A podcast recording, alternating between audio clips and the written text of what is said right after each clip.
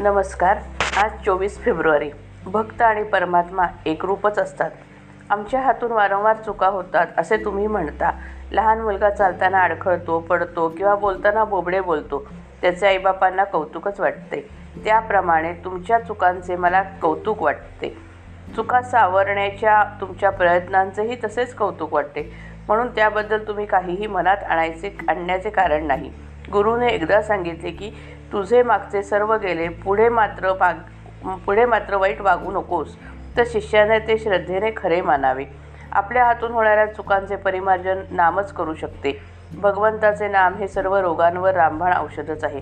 नामाचे हे औषध सतत थेंब थेंब पोटात गेले पाहिजे. ऑफिसमध्ये सुद्धा ते आपण बरोबर घेऊन जावे. विद्वान अडाणी श्रीमंत गरीब सर्वांना हे औषध सारखेच आहे. जो पथ्य सांभाळून हे औषध घेईल त्याला गुण लवकर येईल.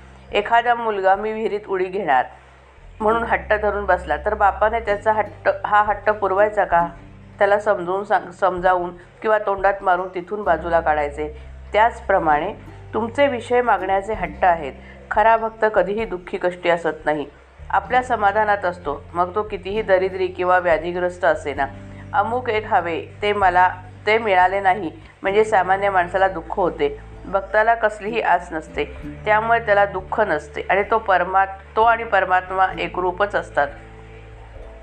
परमात्म्याची हीच इ- हीच त्याची इच्छा असते.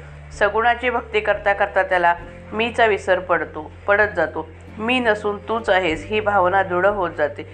शेवटी मी नाहीसा झाला की राम कृष्ण वगैरे नाहीसे होतात आणि परमात्मा तेवढा शिल्लक उरतो. आजारामधून उठलेल्या अशक्त माणसाने जसे काठीच्या आधाराने चालावे त्याप्रमाणे प्रापंचिकाने सगुण भक्तीने तरून जावे. देहबुद्धी असणाऱ्या माणसाला सगुणा वाचून भक्तीचा कस भक्तीच करता येणार नाही. भगवंताला आपण सांगावे की भगवंता तुझी कृपा माझ्यावर असू दे. आणि कृपा म्हणजे तुझे स्मरण मला अखंड राहू दे.